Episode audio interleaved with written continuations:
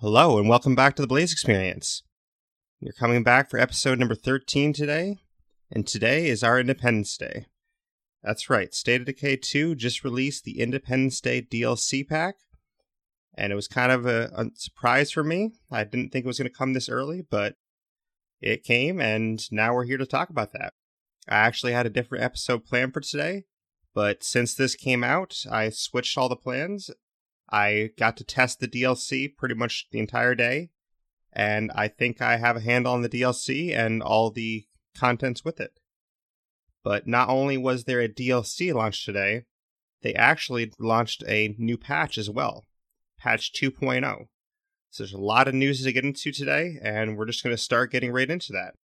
State of Decay 2 actually topped the NPD for May 2018.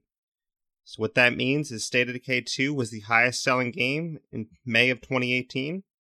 So big props to Undead Labs. Congrats to all of you that worked there. We really appreciate this game. I'm really loving this game and it makes me really happy that you guys actually got first place in that and I hope it continues. I think it also shows a lot for the Game Pass for Microsoft because Sea of Thieves launched right on Game Pass and got first for that month, and the same thing with State of Decay 2. It launched in the first month that launched on Game Pass, it got first again. Obviously, that's not entirely to do with Game Pass, but I think it speaks a lot for Microsoft's Game Pass that two games launched on Game Pass and also got first in that same month. So I think it does speak to the success of Game Pass, but not to take anything away from Undead Labs at all. I mean, definitely a great job to you guys. I'm really enjoying this game, and I'm so happy that it's actually first in the NPD. I hope it's first again next month, so we'll see what happens. But first for May 2018, that's definitely great. In honor of that, and in honor of the Independence Day DLC, I basically have a contest going on for the first time in the Blaise XPerience. So our contest is around State of Decay 2 in the game basically in a future podcast, probably the podcast I'm launching next week, is going to be about the upgraded cars in State of Decay 2. And in honor of this, I'm having a contest. So basically, what I need from the listeners is I need people to join my State of Decay 2 game and test the cars in my game. Basically, I have different categories I'm be rating the cars on. I'll explain that more when I do the episode next week, hopefully but essentially I need people to join my game, test the cars out, give me their opinions on a couple of different factors, and that will help me get data for the next podcast. Because basically what I'm doing is this is research for the cars, and I want to really do this as low subjectivity as possible. I don't want to just give my own ratings and have that be the end all be all. I want to hear from all of you and see what you think of these cars and I want to compile all that data and actually have a good reading of what the cars are like for everyone.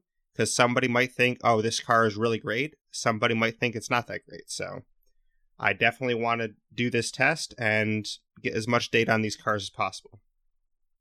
So basically, what you'd have to do to enter the contest is get in touch with me any way you want. You can contact me on Twitter. You can contact me on Discord. You can contact me on Xbox itself, my gamer tag is Shadow of the Statue, so you can contact me there as well. But any way you want to contact me, whether it's through my email, d.blaise89 at gmail.com, at Blaise XPerience on Twitter, and the Blaise XPerience email is blazeexperience at gmail.com. Always remember there's no E on experience. So any of those ways you want to contact us, just get in touch with me and I will bring you into my game. You'll do the tests on the cars. It takes about, I'd say, 20 minutes to do the test, and then you'll be entered into the contest. Now, you can also get two additional entries in the contest. You can get an entry by following the Blaise XPerience on Twitter, which is at Blaise XPerience, or you can get an entry by leaving a review for the podcast on Apple Podcast. Leaving a review on Apple Podcasts will help the podcast grow and help more people find the podcast. So you can earn up to three entries. But of course, you're probably wondering what the prize actually is. So let me get to the prize. The grand prize is you can come into my game and choose any gun you want from my supply locker. and you can get one facility mod from my supply locker, any one you want. And also, you can get either three rucksacks of your choice or three skill books of your choice. So basically, all in all, you're going to get a gun. I will load you up with ammo too. I'll give you plenty of ammo to use the gun.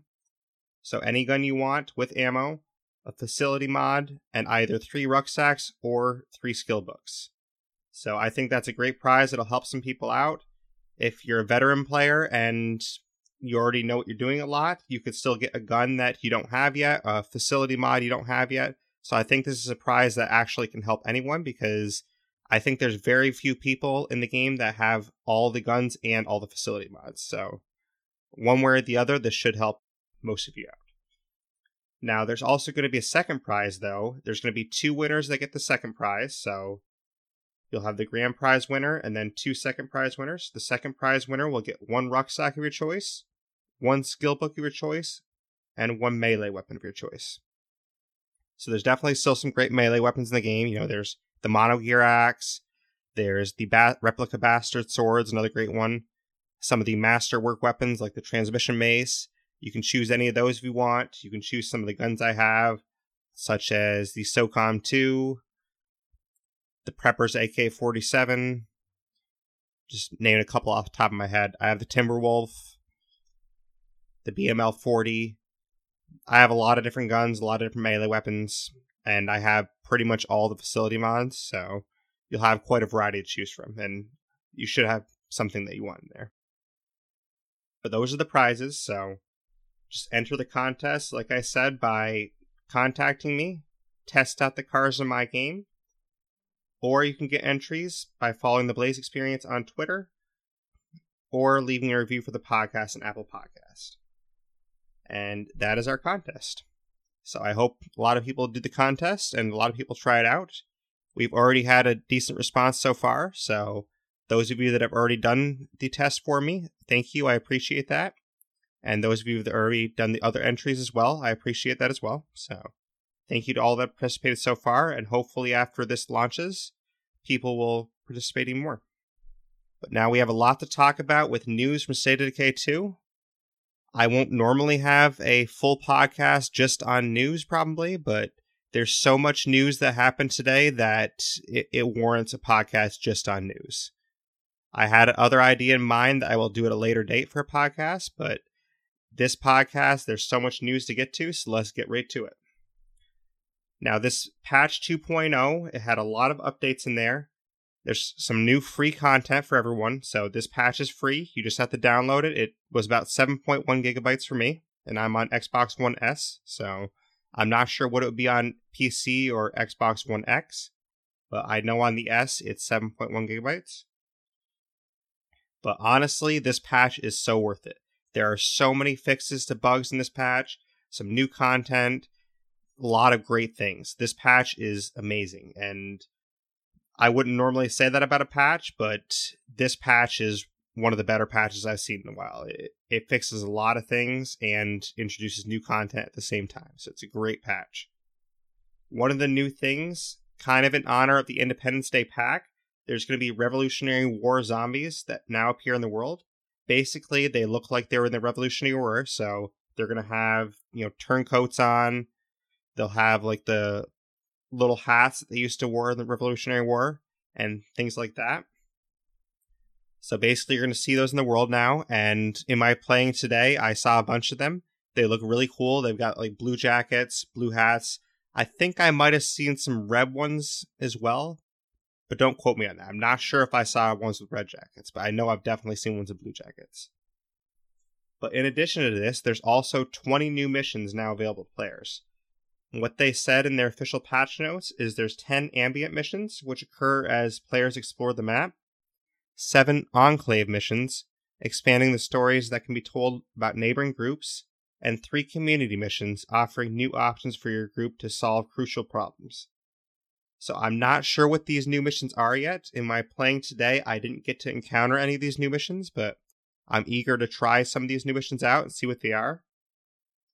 Who knows what different things they could be? I know from buying the Independence Pack DLC today, I did get to try a new mission that I had to take out an infestation with one of the new weapons. So that was kind of fun, but I think that's more tied to the Independence Pack DLCs. I don't think that's what they're talking about here. So these 20 new missions, hopefully they're a lot of fun. I'm sure they will be. And I can't wait to try them out.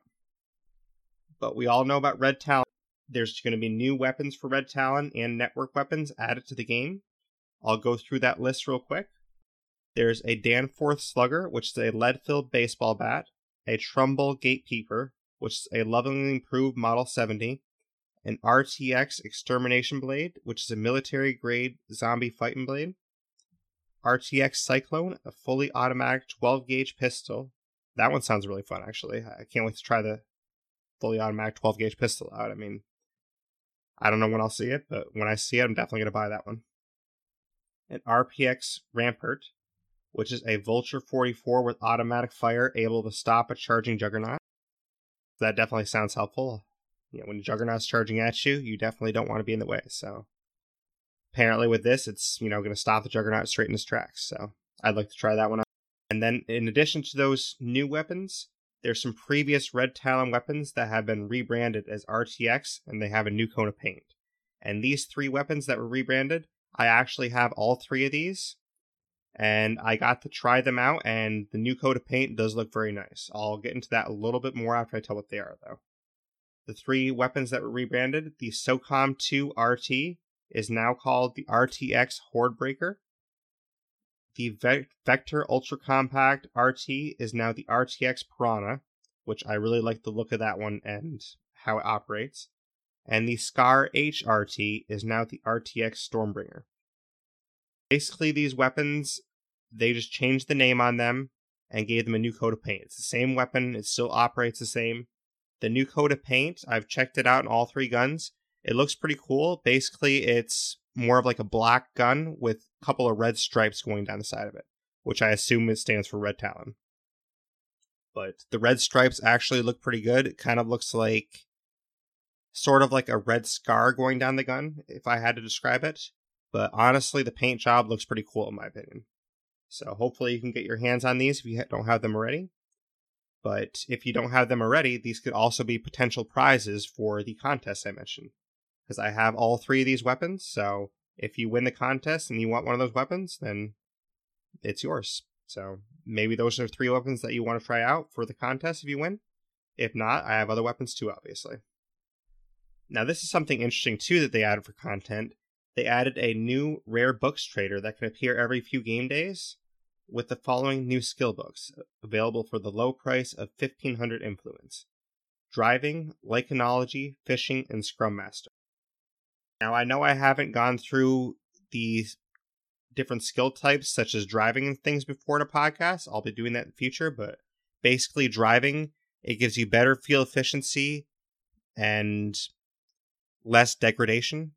So, driving skill will definitely help you with that. And these skills go in the fifth skill slot. So, instead of like utilities or something, these skills would take the place of utilities or gardening. These skills would be there instead. Lichenology, that is actually a pretty good skill as well. Off the top of my head, I can't remember exactly what it does, but I think it had something to do with plus two meds or something along those lines. But what I remember for sure off the top of my head is that Lichenology was one of the better fifth skill slots you could have. They have the fishing skill, which the fishing one I do remember is definitely plus two food per day. So that's definitely nice to have, especially early in your playthroughs. And then there's a skill book for Scrum Master. I honestly have no idea what Scrum Master is yet. It's not a skill I remember seeing in the game previously, so maybe this is a brand new skill they invented. But if I ever find this rare books trader, I'm definitely going to buy that Scrum Master book and see exactly what that does because I don't really know what that could be yet. I honestly don't even have a guess what it could be, but hopefully it's something good. And I assume since it's next to these other ones, these other three skills are probably the better three skills that you can have for your fifth skill besides your normal skills. These are like the specialty skills, like I would call them. So besides like utilities, craftsmanship, things like that, these are probably the better specialty skills you're going to find. So I assume Scrum Master will be good, and I can't wait to try that out. But that's basically the new content that we all got for free. So this is all for free. Everyone gets this. All you have to do is just download it. But in addition to this content, there's also a lot of game improvements. So I'll start getting some of those. And keep in mind when I'm going through this, there's a lot more in this patch than what I'm saying. I just took out probably the best things to highlight, which there's honestly still a lot I left in there. So I'm still going to be going through a lot because there's just a lot of great stuff.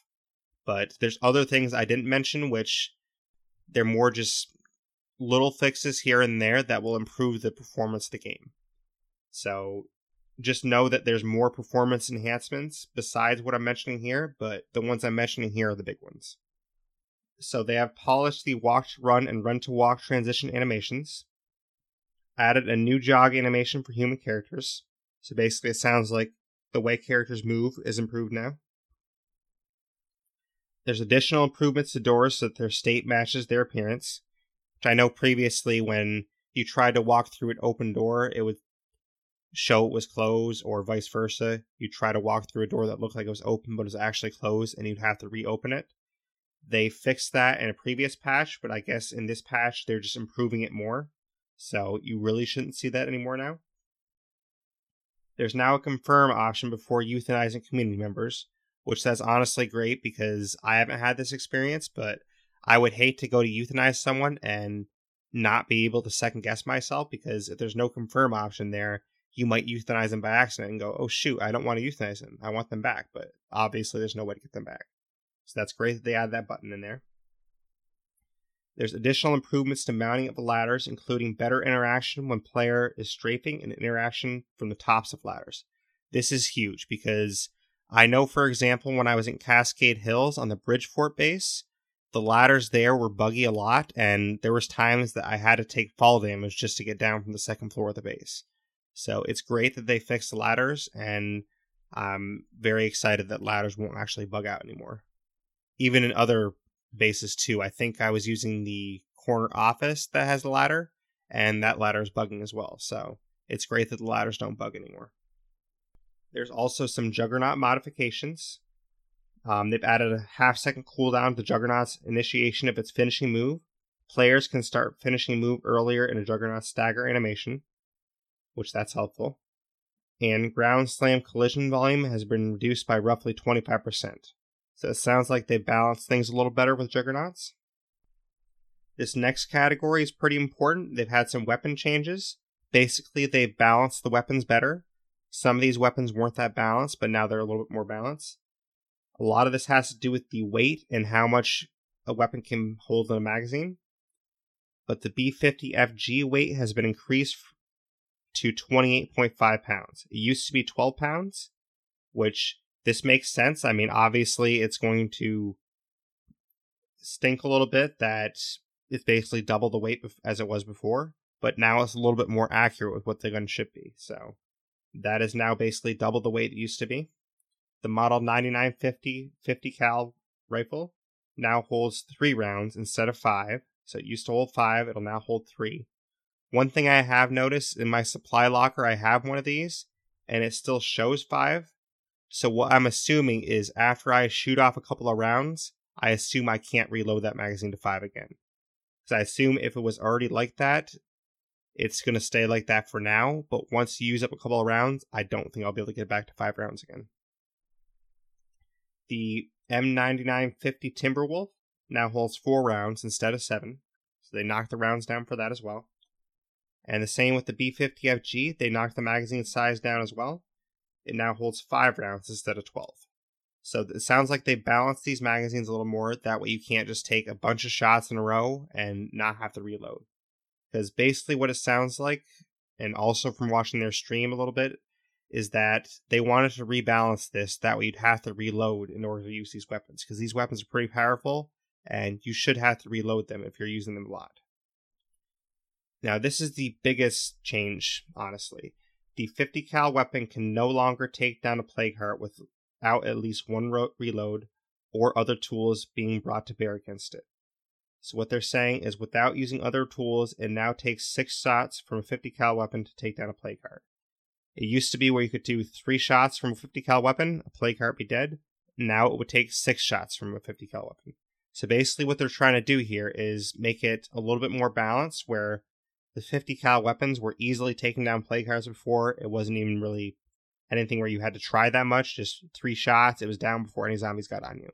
Now, at least, if you wanted to use just a 50 cal weapon to do it, you could still do that, but you're going to have to shoot your three shots off, reload your weapon, and then shoot another three shots off.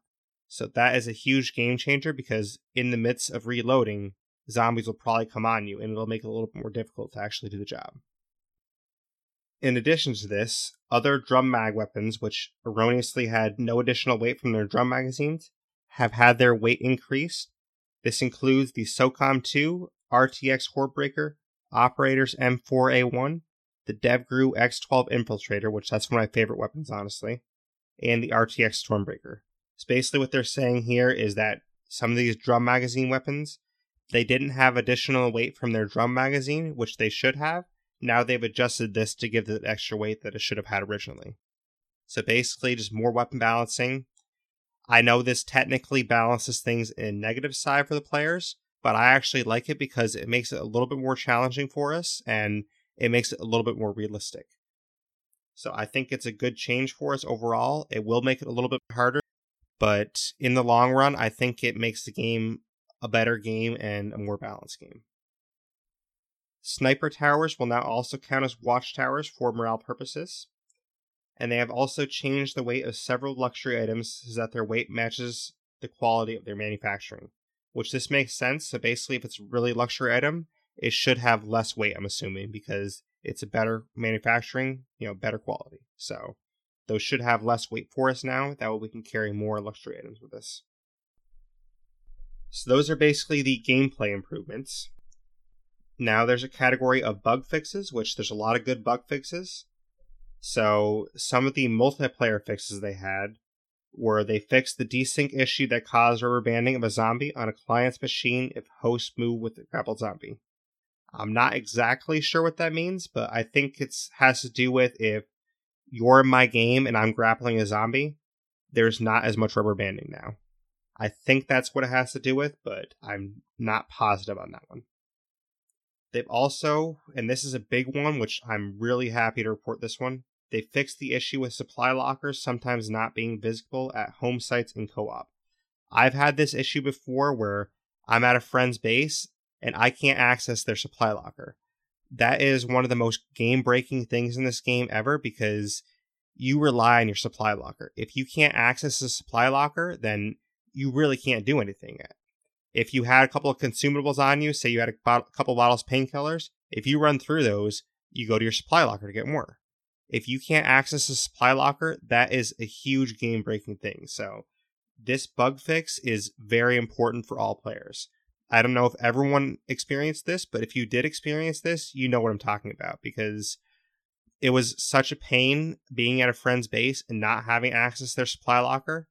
Basically, what I had to do to work around it is try to find one of their outposts, and sometimes at their outposts you could access a locker. But it was such a pain because sometimes you really need to switch characters or you, you really need to actually access the locker, get some more meds out, get some more ammo for your weapons, or maybe your melee weapons damage. So there's so many scenarios where you need the supply locker, and it's great that they actually have this visible in co-op now. Now, pretty much about the same level of importance as far as I'm concerned, they've also fixed an issue where host facilities would occasionally turn invisible to clients. I haven't experienced this one myself, but I've had people in my game that experience this where they'd be looking around for my workshop or they'd be looking for my infirmary because they wanted to use it and it wasn't visible to them. It looked like I had no infirmary or I had no workshop available. So now this is fixed, so it's actually going to show up properly.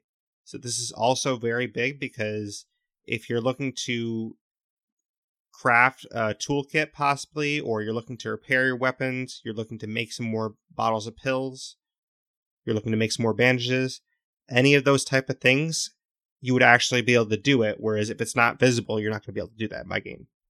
Or if I'm in your game or whatever it is. But now in co op, you can actually do that. So that is a very good fix, and I'm very happy to report that one. A input fix that is very important as well is the game will now pause when controller becomes disconnected during single player sessions. I know for me personally, this is actually a very big one because I use batteries for my controllers and because I play on Xbox. And if my battery dies suddenly, if I'm in a single player game, that is a great peace of mind to know that the controller will obviously shut off and the game will pause. So that is a great peace of mind to know that, and I can go get some more batteries if I need to and just keep playing without my character actually dying while I have no batteries. So that is a huge fix, and I really appreciate that one Undead Labs. Now, there's also some performance improvements. One of the gameplay improvements is the Magnum ammo press at facility mod. It was bugged to where it was producing 50 cal ammo and the 44 or the 40 millimeter grenades. Sorry. Now it properly produces what it's supposed to. The Magnum ammo press was always meant to produce .357 and .44 ammo, but previously it was not doing that. Now it will actually do that. I haven't officially tried it yet, but this is huge because basically it made a situation where .357 and .44 ammo were sort of like a valuable commodity because you couldn't remake them. It was the only ammo in the game that you couldn't actually make more of. But now you can actually make more of it, so it's a little bit more balanced now, and you don't have to hoard all your, you know, .357 ammo if you're using a gun that has that. They fixed an issue with euthanization scene, replacing the player's equipped gun with a G17 pistol. I haven't experienced this because I've never actually euthanized anyone yet, but it's interesting that a bug was happening where it placed your gun with a pistol instead. But I'm glad that's fixed now because now the animation will be properly shown. The Prepper's 1022 now has a weight of 7 pounds. I'm assuming that's increasing the weight. I don't know offhand how much that was supposed to weigh.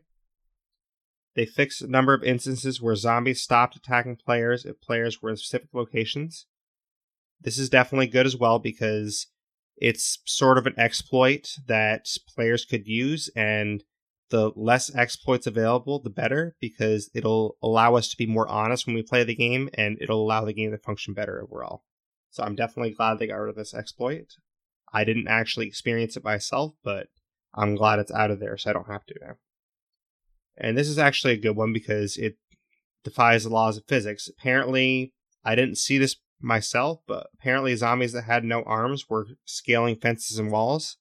Now they can't do that, which makes sense because they have no arms, they can't really scale a wall. So that makes a lot of sense, and that's great that that affects things properly now. They also fixed an issue where some facilities that were in disrepair continue to provide benefits to the community as if they were in working order. So this is great because say you had your staging area built and your staging area was in disrepair. Apparently, there was a bug that the staging area was still providing the effect where, like, what the staging area does, obviously, is it basically makes it so any facilities that are using materials no longer use materials. And apparently, that effect was still occurring even though it was in disrepair. I'm not saying specifically with the staging area, just that's an example of what could have been happening. So it's great that this isn't happening anymore because if your facility is in disrepair, that's because you let it get into disrepair and you should suffer a consequence from that happening. So that is good that they're keeping us honest now and having us suffer that consequence still. Now, these next couple of bits, it seems like it's actually going to make the game harder for us, which I love because I love where they're trying to keep us honest as players and keep things as difficult as possible because with permadeath in this game, it's definitely more nerve wracking when your character gets at low health and you're about to die. So now Ferals and Juggernauts now have the ability to kill NPCs with their special attacks. This is huge because there were situations where I just lead a Juggernaut or something back to my base and let my community deal with it sometimes. Now I have to actually worry about that a little bit because now they kill they kill my community with their special attacks. So that is not a great thing, but overall for us as players, I think it is a great thing because it allows us to be more strategic when we game and it allows us to think about our decisions more, which I like thinking about our decisions more when we play. In addition to that, the Juggernaut execution attack can now correctly kill survivors that have a ton of different max health buffs simultaneously applied. So I'm not fully positive on this, but what I think this means is basically survivors that have a lot of health because of certain buffs or whatever. Now the Juggernaut's execution attack, if they get you into that attack, it will still kill your survivor, even though it has a ton of health. So that is definitely something that's going to make it harder, and it's not going to. It's going to make it where you can't just go around because you have a lot of health and not worry about things. You'll still have to be worried a little bit. So that is definitely great for the characters that have a lot of health. Another fix for this kind of thing is a feral attached to a vehicle a player is driving no longer instantly dies when the player jumps out of the vehicle. So this is great because that's kind of a cheap way to kill a feral. So it's great that the game is taking away that cheap exploit now. So now again that's going to make things harder for us because you don't have that cheap exploit to use. Players can also no longer initiate a stealth takedown on aggroed zombies. This is great as well because that's also kind of another cheap exploit where if the zombie's already aggroed and you try to, you know, just dodge behind it and do a stealth takedown, then it's not going to work now. So that is great that they're actually keeping us honest with all this stuff. In addition to this, the bandaging action is now interruptible by melee attacks. I honestly thought this was already in place, but apparently it wasn't. So now if you try to use a bandage and someone hits you while you're doing that, then it interrupts that and you don't actually use your bandage. So that is great as well because it still keeps you honest. It still keeps it where you have to get away long enough, which this is why I prefer painkillers a lot because painkillers are more instant. The morale bonus effects now update immediately on the community morale screen. So that's great as well. And also, I've heard some players complain about this. The dead bodies no longer accumulate forever during long play sessions. So if you're doing a long play session, and you have like a lot of dead bodies at your base, for example, they're not going to accumulate like forever. So that's great that you're not going to have just a ton of dead bodies laying around. I actually had one situation once where a juggernaut died right in front of one of my doors, and I couldn't use that door anymore because I couldn't get by the juggernaut's dead body. So that was kind of annoying, but hopefully things like that are fixed now. All right, we have a couple other things with this patch. With missions, they fixed a number of issues that prevented legacy missions from completing which this is huge because I know I mentioned on last episode that I had an issue where I had to redo the trader legacy like three times to complete it because there was a lot of bugs involved that kept resetting my legacy mission. Hopefully, that's the kind of thing that they actually fixed with this fix. And hopefully, there's not going to be any more bugs where it's going to reset your legacy missions all the way back to start. Or I had a legacy mission where an NPC was invulnerable and I couldn't kill them so hopefully issues like that that are going to be game breaking will no longer occur. And that's definitely great to hear that they're fixing issues like this.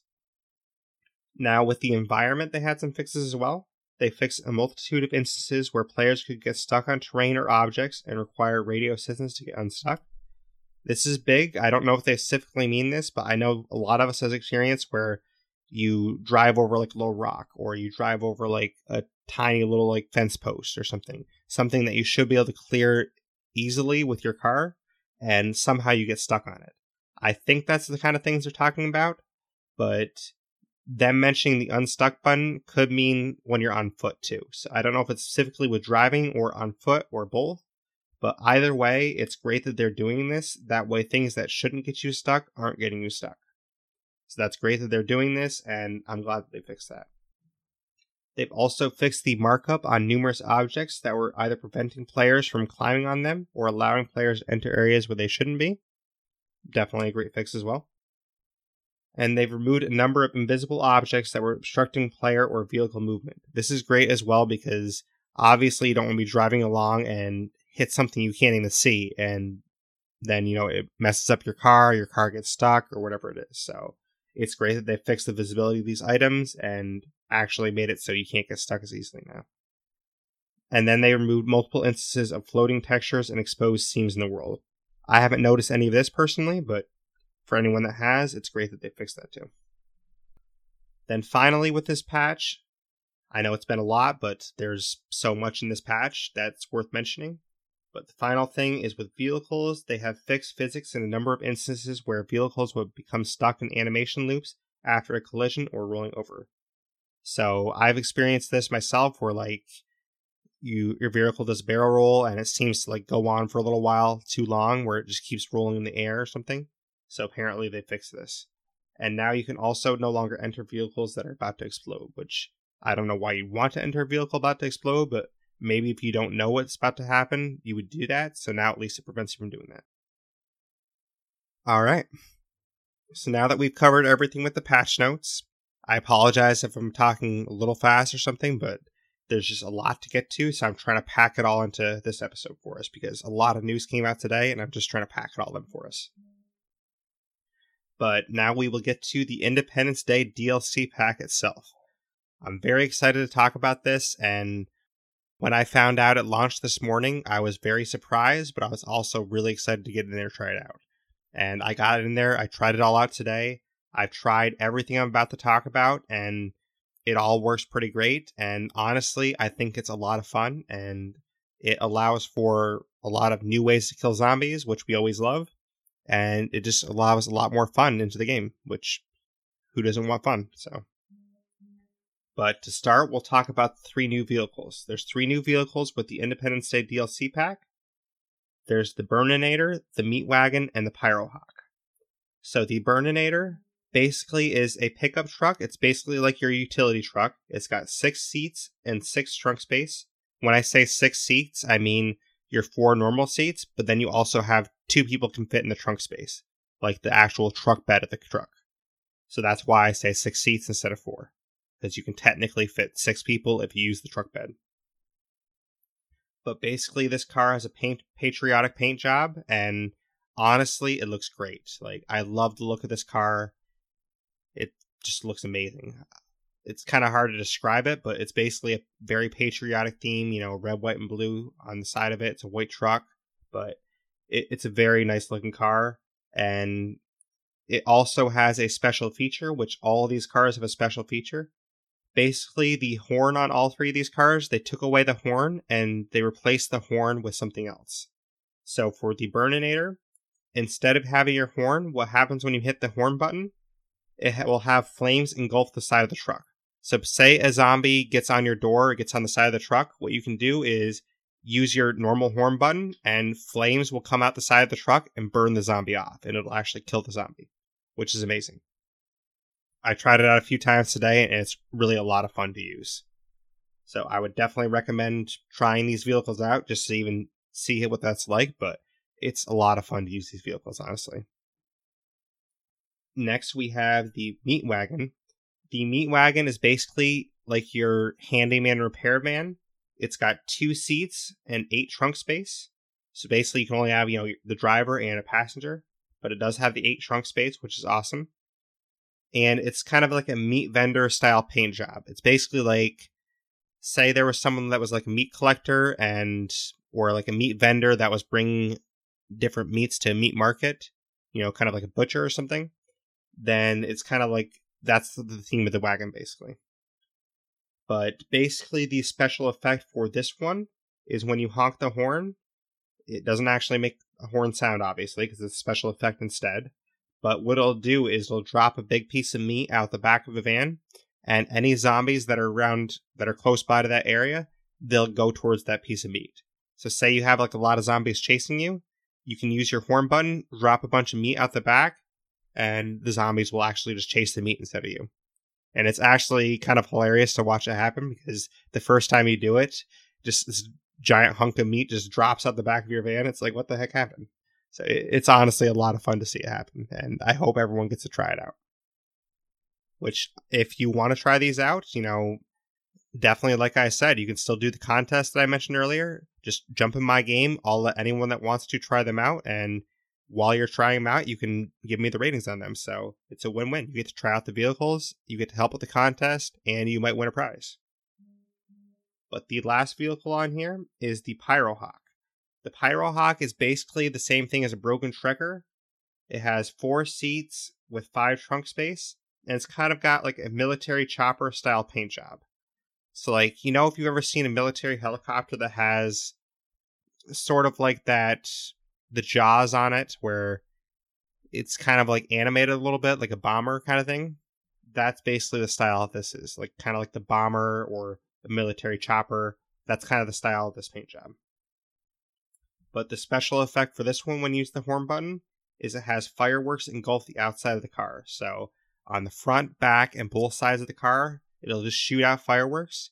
And basically, this one, it was confirmed in the stream today that it doesn't necessarily kill zombies like the Burninator will do, but what it will do is if there's a lot of zombies are on your car, it'll just knock them off your car. So basically, it'll just protect your car, knock them off your car, and you'll be good to go. The one thing I do want to mention before I move on, though, is with the Burninator and the Pyrohawk, if you do use these special horn features, it will use more gas. The Pyrohawks feature with the fireworks, that one, if you click it once, it will stay on until you turn it off and it'll burn extra gas while it's going on. So it's very nice to look at, but keep in mind that while you're driving, you're going to burn extra gas than you normally would, which this makes sense because if you're using these type of items, you would assume it would have to take some kind of gasoline in order to power these. The Burninator, though, this one, it if you turn it on, it won't actually stay on unless you hold the button. So just to distinguish those real quick, the Pyrohawk, if you tap the horn button once, it'll stay on until you tap it again to turn it off. The Burninator, you have to tap and hold it if you want to stay it on. Otherwise, if you just tap it real quick, it'll just shut off real quick. So the Burninator, you have to tap it and hold it. The Pyrohawk, you just tap it once and it'll stay on until you turn it off. But both of these will use more fuel when you use them. The Meat Wagon, I believe that what they said is it's on a timer, so if you use it, it won't cost more fuel, but it'll be on a t- uh, undisclosed timer until it actually can drop meat again. So moving on, we have three new melee weapons now. We have the Freedom Ringer. The Freedom Ringer is basically a baseball bat with a weight on it. And the thing I can say about this, it's got like, you know, patriotic paint job, like kind of like with the theme of the pack, but it's basically very, very durable. I'm not sure if it can break, but the durability bar is pretty much all the way to max. So I don't know if that means it's unbreakable or if it means it's just got so much durability before it breaks. But I tried it out today and it never broke on me, and I use it on a lot of zombies. So I don't know if it can break, but it seems like it will take a while to break if it can break.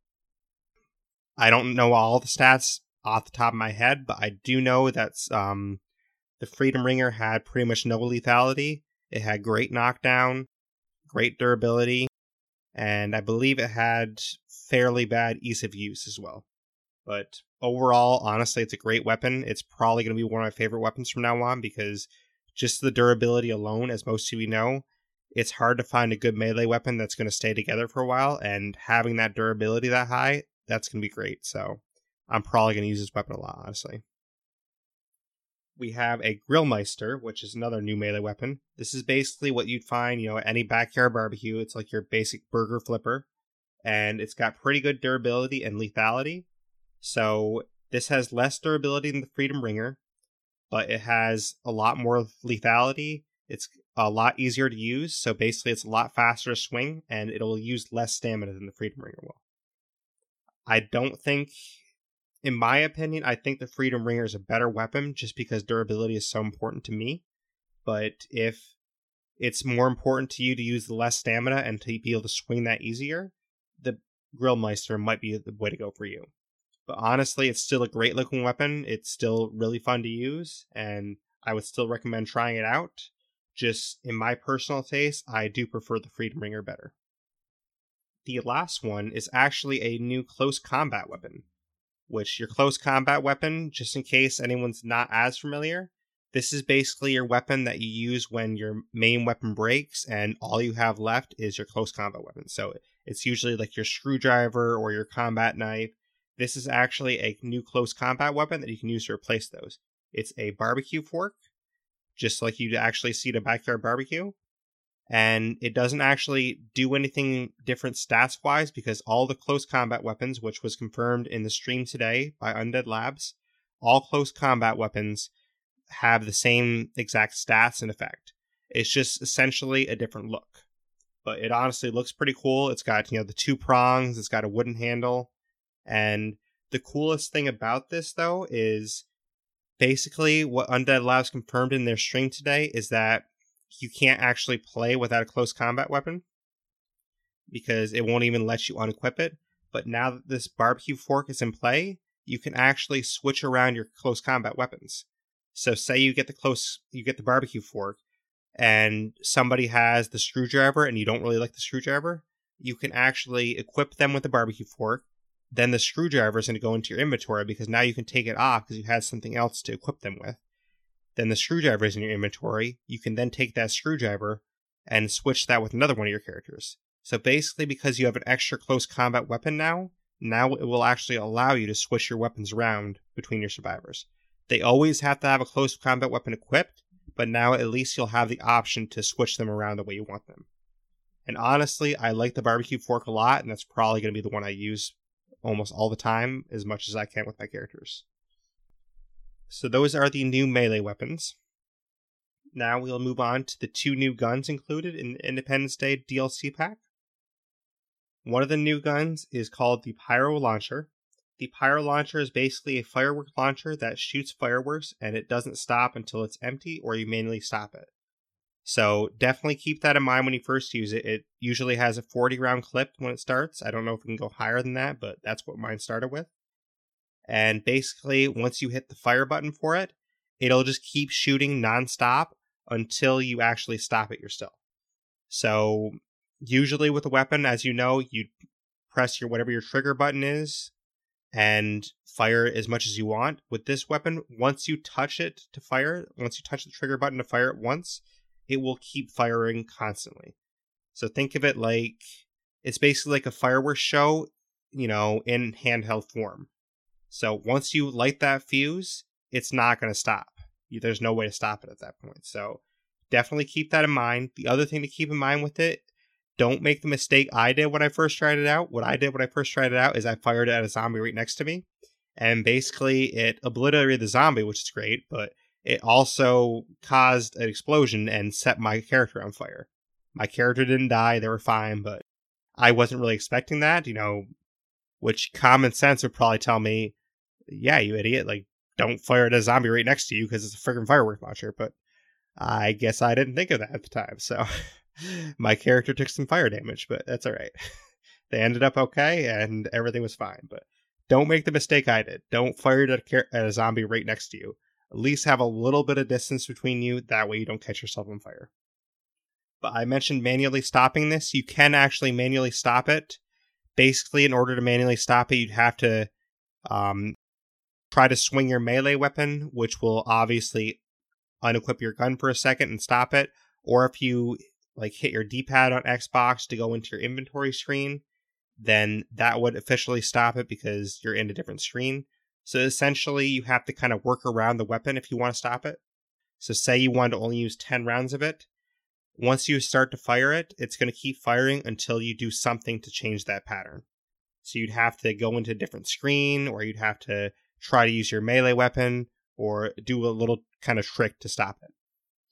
But basically, that's the only way you're going to be able to stop that weapon, or else it's going to keep firing until it's empty honestly, this weapon, just because of that effect where it keeps firing on its own until it's empty, I didn't really enjoy it a ton. I mean, it's definitely something that'd be great for infestations because you just go there, fire it off, and basically that infestation's gone because that infestation is not going to be able to stand up to, you know, 40 rounds of fireworks. So it, it is great for infestations, but I think besides infestations, I probably wouldn't use it too much. It's definitely a fun novelty item, but I don't think it's something I would use every day of the game. The other new gun, however, I do like a lot more. This one is the Starshank launcher. It's basically a rocket launcher with an explosive firework tip that will explode after it hits a target. So if anyone's ever played Call of Duty, kind of think of it like the explosive crossbow in Call of Duty. Basically, the explosive crossbow in that game, you fire explosive crossbow. If it sticks to someone, then it'll take a couple seconds and then it'll explode. It's kind of the same concept with this, just honestly, in my opinion, it looks cooler. Basically, it's an explosive tip rocket launcher that explodes, you know, as a firework would. So you can fire it at a zombie. If it hits a zombie, then it'll stick in the zombie, and after a couple seconds, it'll explode. But the cool thing is, before it explodes, it'll actually attract a couple more zombies because it'll make some noise and it'll actually send off a radius of noise. That way, it attracts more zombies to it then it will explode. which will in turn kill the zombies that attract it. So it's definitely effective like that. But if you missed and you didn't hit a zombie, don't worry, it's still going to actually do what it's supposed to do. Say you hit the ground with it, it'll just hit the ground, and after a couple seconds, it'll still explode. So don't worry that you have to actually hit a zombie, it'll still explode if it doesn't hit a zombie. But in their stream today, they actually, one of the Undead Labs guys hit a feral in the face with it, and they also hit a Juggernaut with it, and it was actually a lot of fun to watch. Especially when they hit the feral in the face. I mean, shooting the feral in the face with this thing, it's amazing because his face had a freaking firecracker sticking out of it, and the fuse was lit and then just blew up. So it, it was a lot of fun. But I would definitely recommend the Starshank launcher. I think it's great for. It's honestly great for anything, pretty much. I mean, it'd be great for a plague heart. I think it would be great for an infestation. It'd probably be great. I didn't really check the weight on it. I assume it has a lot of weight, but it would probably be great for, you know, say tossing in the trunk of your car in case you get in trouble. Oh, let me pull this out of my trunk and use it real quick. So I, I think it's a really great weapon. It's a lot of fun.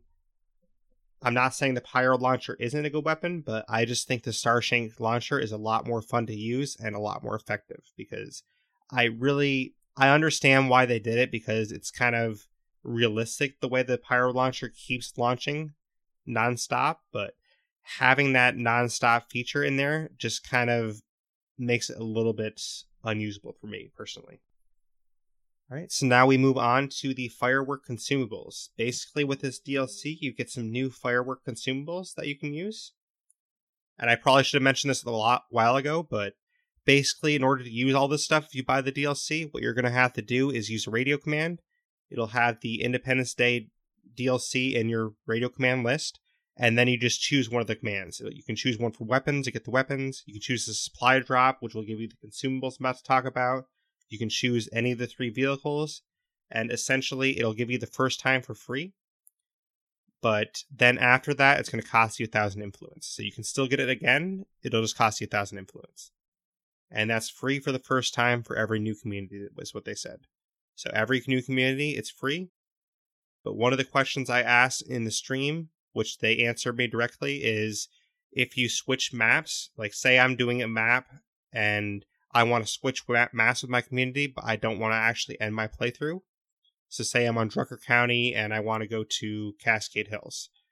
You can switch maps, as we all know, but if I switch maps, then I wouldn't get a free use of the radio commands again. So, like, say I had my meat wagon already and I wanted to have the meat wagon again in the next map, I would have to pay the thousand influence at that point. So, that is kind of a bummer a little bit, but I, I do understand at the same time.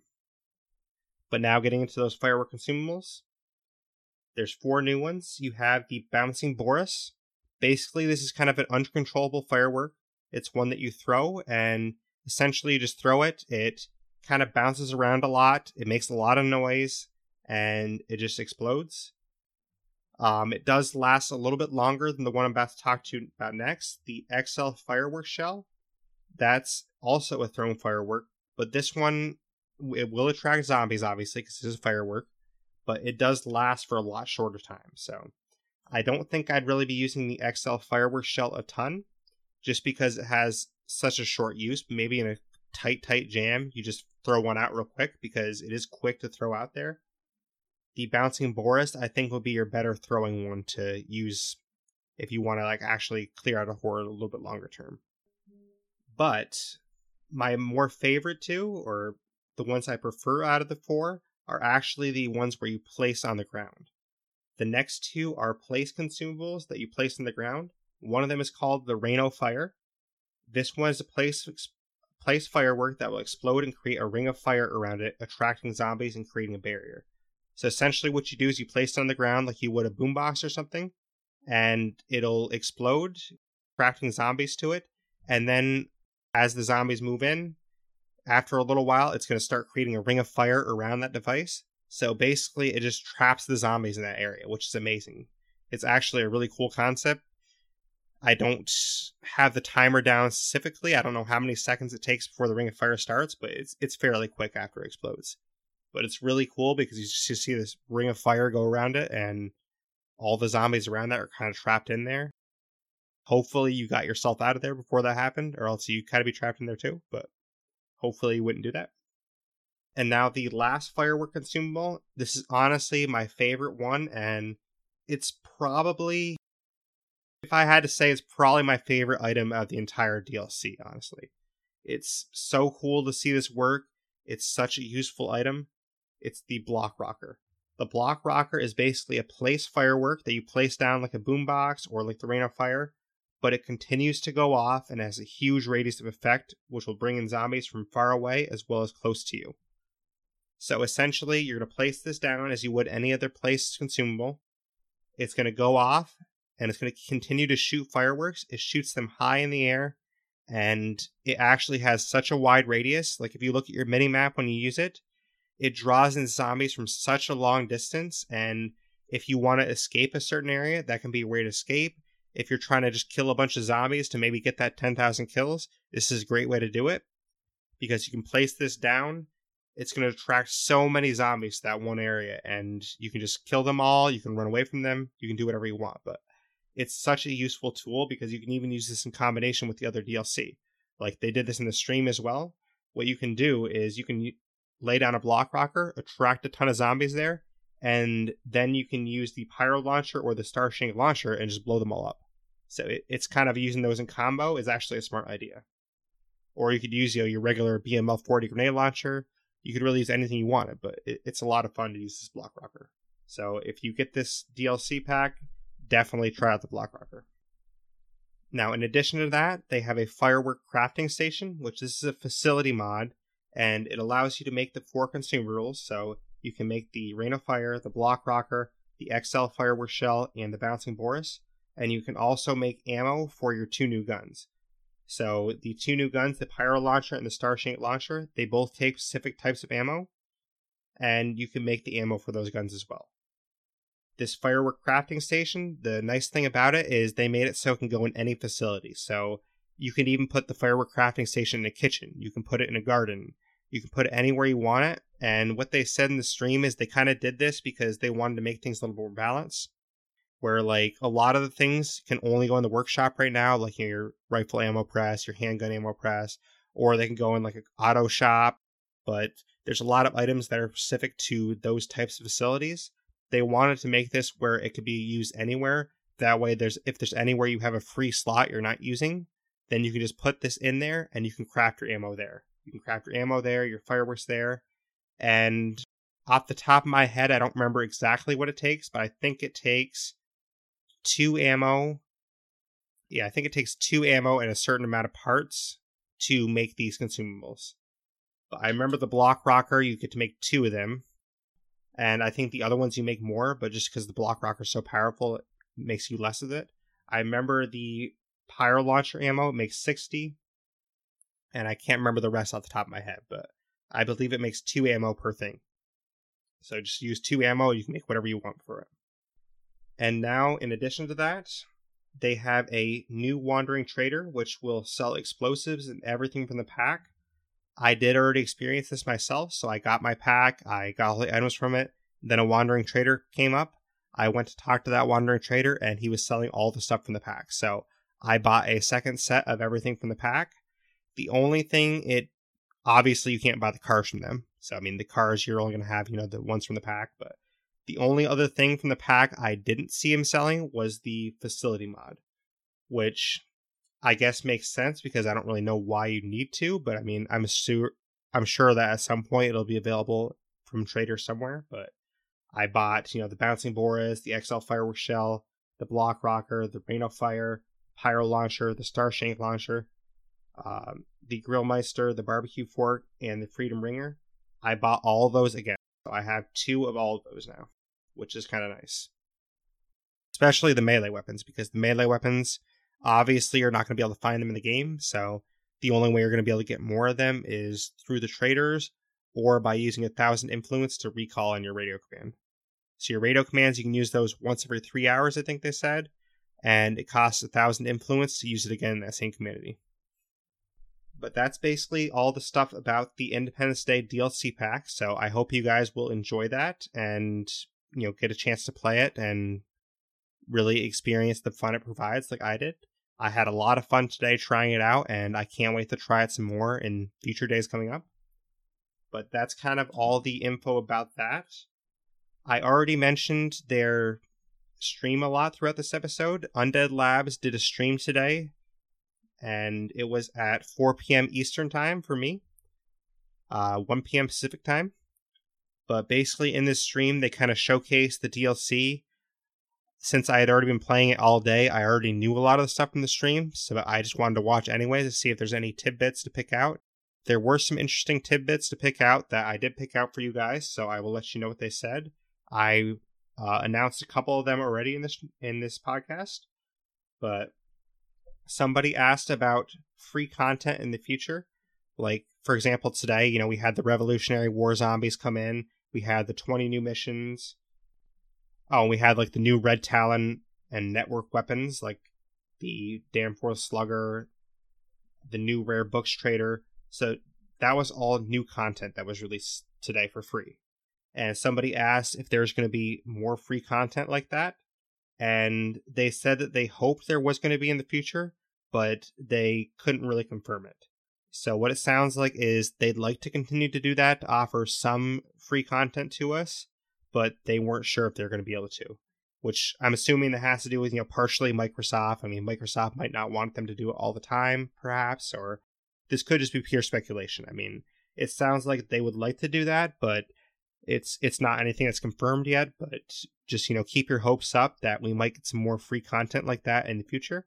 It sounds like this will be in addition to DLC packs. They'll probably still have DLC that you have to pay for, but it sounds like they're going to try to give us little tidbits of free content here and there. That way, we, it enhances the experience for people that can't pay for the DLC. Like I already mentioned, the radio commands you can only use it for free once per community. I did ask them specifically because I'm doing a 100 day playthrough right now and I'm planning to switch maps pretty soon. So I've already used the free commands for my current map. If I switched maps, I asked them if I don't end my playthrough and I switch maps, if I can use the radio command for free again. They said it won't work like that.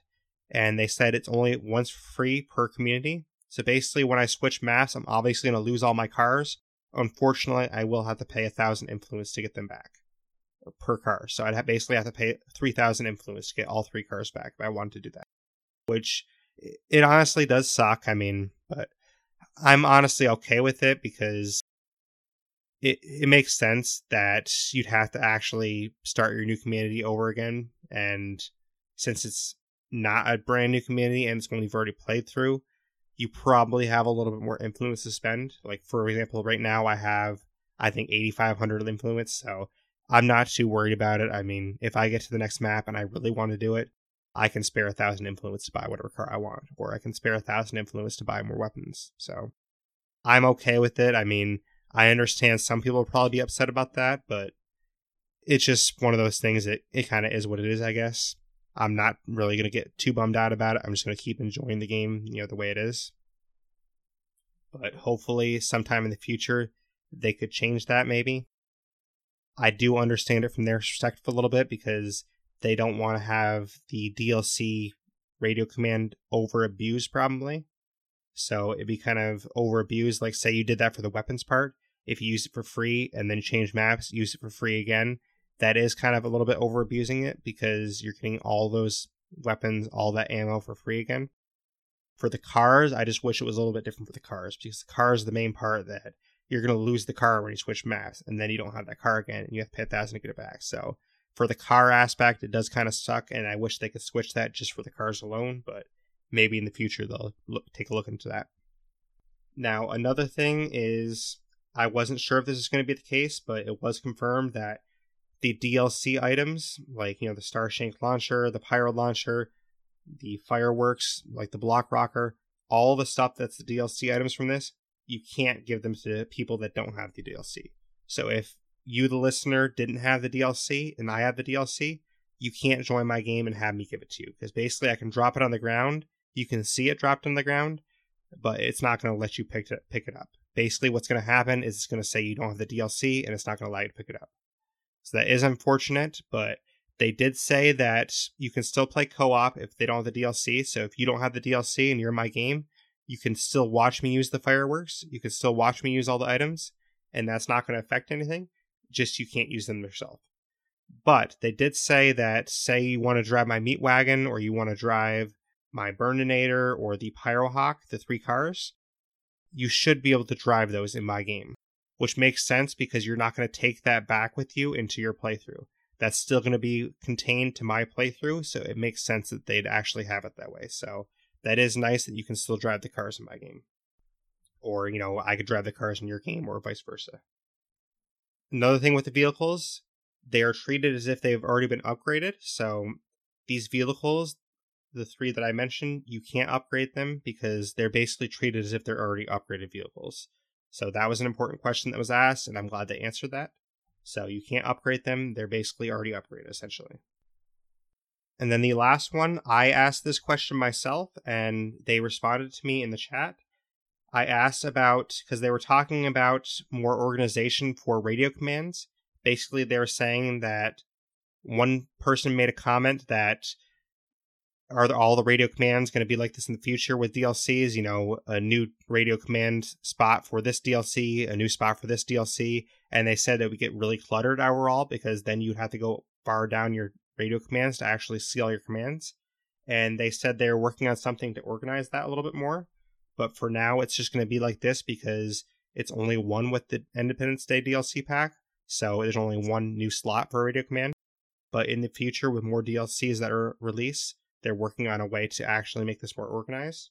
So in response to that, I actually asked a question if they were trying to work on a new way to organize the supply locker as well, because as we all know, it's kind of frustrating when your supply locker is like such a mess and you want to find something you have to go through you know, tons and tons of rows of guns just to find like the little bit of ammo you wanted or whatever you want to find.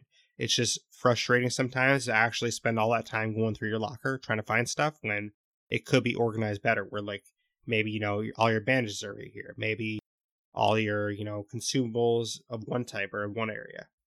And they did confirm to me that they are working on that, and it's something they want to release in a future update. So you know, stay tuned. Um, you'll be able to lo- organize your supply locker in the future, and that is definitely great to hear.